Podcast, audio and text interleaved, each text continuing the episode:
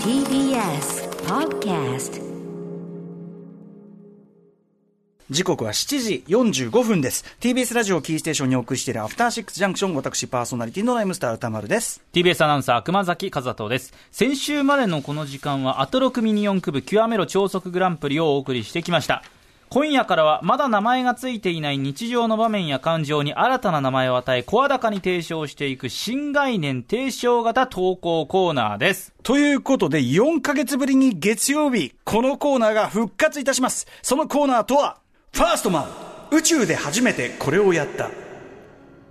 いやーもう、遠い過去のようですよ、これ。満を持しての覚えてますか、皆さん、これね。大復活と山添くんですよ、ゾエの、ゾエの今週の企画ですよ。ゾエだゾエだほんまに。おいゾエーでおなじみの。うわーこれミノワゾエミノワ企画かミノワラくんの呼び方、おいゾエーってあの、わーあのゾエだえー、お前ゾエー私も忘れてました今の今までこれ造営企画だということ造営企画なんです、ファーストマン。どんな企画はか、ーい改めて熊崎君お願いします。エジソン、アインシュタイン、ナイチンゲール、マリー・キュリー、初めてをして名前を残した偉人がこの世にはいます。そうこの宇宙に存在する全てのことには始まりがある。あなたにも何か一つ宇宙で初めてこれをやったということはないだろうか。そこでこのコーナーでは、我こそは宇宙で初めてこれをやった宇宙で初めてこれを思いついたのは私だというエピソードを募集し、紹介していくコーナーです。これポイントはですね、やはりその、思いついたのは私だっていうね、このはい言い張り力、もしくはそのはい思い込み力、そうですね。あのーまあ、はっきり言います。あの、一番狂気すれすれのコーナーですね。えーあのだからこ、この考え方、あん、その、あの、いいけど、このコーナー以外であんまり言わない方がいいと思うよ、みたいな。そうこのコーナーの中だけにしておいてくれよと。あの、友達とかに声高に言うと、んあの、距離を置かれる可能性が、みたいな。そうですうね。んまあ、どんな感じのがあったのか、ちょっと皆さん思い出していただくために、そうですね思いね出したいはい、過去の投稿をね、えーちょっとね、振り返ってみましょう。例えばね、ねこんなこと言ってます。ポンコツ D2 さん。う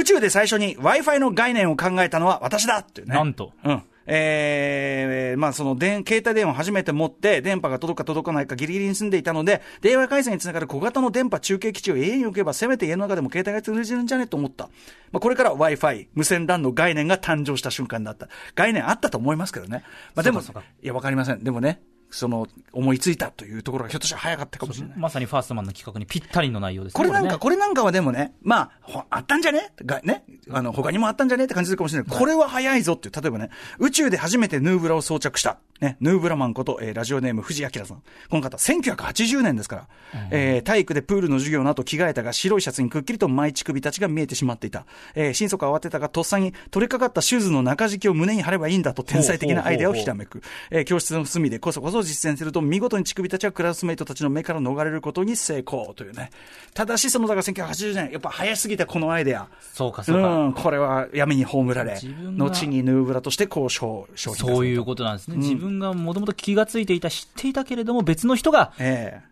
現実化した商品これは化したかなりヌーブラマン、実はそうですよねは。あえー、あとね、ラジオネーム、歯車さん、送っていただきました。卵パックはか壁に貼るとかっこいいという価値観を生み出した K 君。ね、えー、K 君の部屋に、30年前に K 君の部屋に行ってみると、えー、卵のパックを銀色に塗って貼っているおー。えー、なんか宇宙、宇宙風というか SF 風に仕上げて、そうそうそだういう感じかそういうことですねからあの、防音とかそういうことじゃないんですね。えー、あとですね、ラジオネーム働く方のももさん、タピオカミルクティーを最初に世界であー初めて作った。あったあったこれ、ありましたこれもすごい、80年代初頭、えー10歳離れた上の姉がタピオカココナッツミルクの美味しさに気づき、えーで、まあ、作れた。ところが、ココナッツミルクが手に入らず、えー難しかったので、ロイヤルミルクティーを使ったことでタピオカミルクティーがたここに誕生した。確かに。なるほどうん、もう、孫うことなきタピオカミルクティーです10よ年。代初頭かなり早い。穴の反応は美味しいけど、すごく食べづらい。えーということで、やはりそのタピオカブームというのは、タピオカティーブームというのは、あのーあれですね、あの太いストロー太いストローでボコボコボコ、もうあの打ち出す、打ち出す、確打ちかに出、す。あれありきですね。あの気持ちよさっていうのうんも込みですボかンボら。コボーンってなるじゃない、うんなんかあの、バッティングセンターみたいな、はいはいはいボコボコボンってなるじゃないですか。吸ってく感じですねええあれ危なくねえかなと思うんだけどね。まあ、勢いはちょっとち、なんとなく自分でコントロールした方がいいですね、あれね。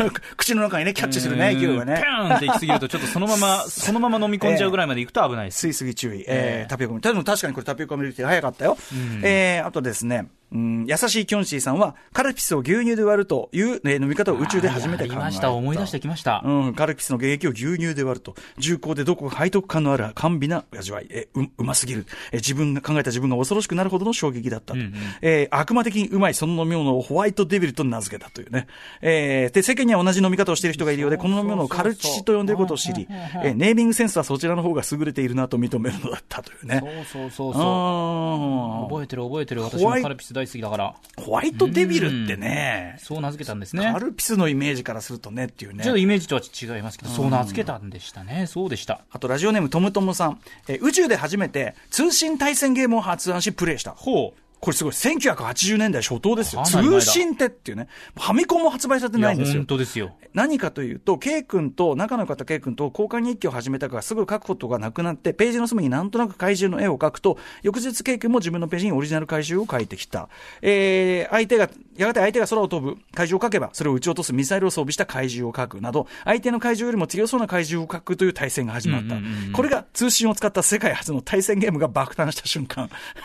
そういうことで、ま あ、ベー交スですね。換ノート。ね。しかし、ゲームバランス、ゲームバランス無視で、100兆度の火を吹く怪獣や、え絶対死なない、怪獣。絶対死なないとかさ、あのーね、絶対負けないだのさ、ねそうそうそうそう、なってくるとね、えー怪獣などが登場してグダグダにと。これなどは現代のチートプレイヤーの出現を示唆。うん。さらには先生にバレて禁止され、世界で初めて運営によりバンされたプレイヤーとなった。いろんなこと初めてなんですね、これねあ。ー。しかしそのごとくにオンラインゲームを開発することはなかった。我々は、えー集まれ動物の森やフォートナイトをプレイするとき、こんな男たちもいたのだ、と心の片隅に留めていなければならないいや。80年代初頭ですからね。とどめるかって知らねえよっていうね、いやーいいこ文章とだですけどね、そうなんですよ。ということで、皆さん、だいぶ 思い出してきこんまなした感でじしょでうすか。ね。思い出してきました、えー私も。揃いも揃った狂人たちがですね、いやー あ言ってしまいました、素晴らしいえー揃いも揃ったりの狂人たちがですね、えー自説をですね、えーこう声高に語って、我々が怖い、ね、そうですね遠巻きにビル分にはいいけど、怖いっていうね、こうこいうういうね。テイストがだからファーストマンで。そうですねね。ということで、実は先週の告知からですね、はいえー皆さんいただいておりまして、まあ、来てるわけです、早速。新作ですね。これがまたね、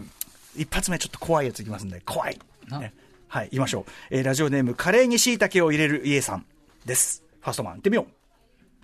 えーファーストマンのコーナーが復活するのを今か今かと待ちわびていたので、ぜひ投稿させていただきます。えー昨年4月1日、平成に変わる新元号、令和が発表になりました。はいはい。えー私はこれを誰よりも早く予知していたとは言いませんが、新しい元号のイニシャルが R になることに最初に気づいた人間です。なんだ、なんだ、なんだってことでしょどうどうしたんだ事の発端は遡ること約15年前、はい私が当時大人気だった少年ジャンプの漫画、デスノートを読んだことでした。はい私は当初内容についていけませんでした、んうん原因はキャラクターの名前にあります。デスノートを駆使して大量殺人を行う主人公、キラこと八神ライト。そして、キラの正体を追う天才探偵、エル。この二人が時々ごっちゃになるのです。どちらも2文字の呼び、呼び呼び名で、しかもラ行の文字が入ってるから、まあまあキラと、確かにねうんキラとエル。いる。まあ、でも、間違えますかね。ま あまあ。ここ まあまあでこここで私は少年ジャンプの主人公は大抵名前にラ行が入っているということに気づきました。 そう例を挙げていきますと、ワンピース、ルフィ、ナルト、渦巻きナルト、渦巻きナルト、はいえーブリーチ、えー黒崎一護、はい。こち亀、両津勘吉、両、両ですよ。両津の D ですね両両うんジョジョ、えー、九条、九条城太郎、ちょ、ちょ、ちょ、ちょんちょんちょ、ちょっちょと、ちょロロですね。ロ。ローか、ローロか、ロ えー北斗の剣、剣士ロー。ローがつくと大体 R 入りますけどね。ロって男でありがちちですからね。えーなどなど、枚挙にいとまがありません。確かにちなみに、ドラゴンボールの孫悟空はどうなんだという意見があると思いますが、悟空のサイヤ人の名前はカカロットなので、やはりラ行が入ります。まあまあまあまあまあ。当時私は、これはラ行、もしくは R にまつわる今後何かしらが、 これはラ行、もしくは R にまつわる今後何かしらが R に違いない。だいぶふわっとして予ると測し、うんうんうんうん10年以上心の中で温めていました。昨年、令和が発表になった時には、ああ、やはり自分は間違っていなかったという考えがありま した。というわけで、私は新言語の、言語のイリシャンが R になるということを人類最初に予知した人物になります。ありがとうございました。なるほど。あのさうん、まずさ、あの、いろいろあるんですけど、はい。ど あの、そもそもね、この、この理論を思いつくきっかけ、デスノート。はいはいね、キラこと、ね、キラでしょはいあ、ラで、キララで、はいもう一人天才だって L なんですよ。ルルラリルのいやいや、だからその、ラジオあ R じゃなくて、もうすでにこの時点で L なんですよ。まあまあそうなんで すよね L は L なんですよええ。だから、あの、ラじゃねえだろって、R じゃねえだろっていだからう。こうに日本語にしたときにえルレラリラ行が入ってるとかってキいうラ、エル、まあまあ、その、その2、二語、二語目が、まあ、ララ行、行日本語の場合ラ行ラ行だけど、それをさ、R って言い換えるのがまず無理があんじゃん、もう。まあまあまあまあまあだまっあて、だそっうてですね最初のきっかけが L なんだもん、だって。うん、だからまあこのあたりはご愛嬌っていうことなんじゃないですかご愛嬌。あと、まあその、まあちょっと僕ジャンプ詳しくないで主すけ人ど、公がはいその、まあ、ローが入ってるともう必然 R 入っちゃいますけど、いやまあまあここなんかいやー、どう、ねそ、なそして、そして一番の根本いいですかはい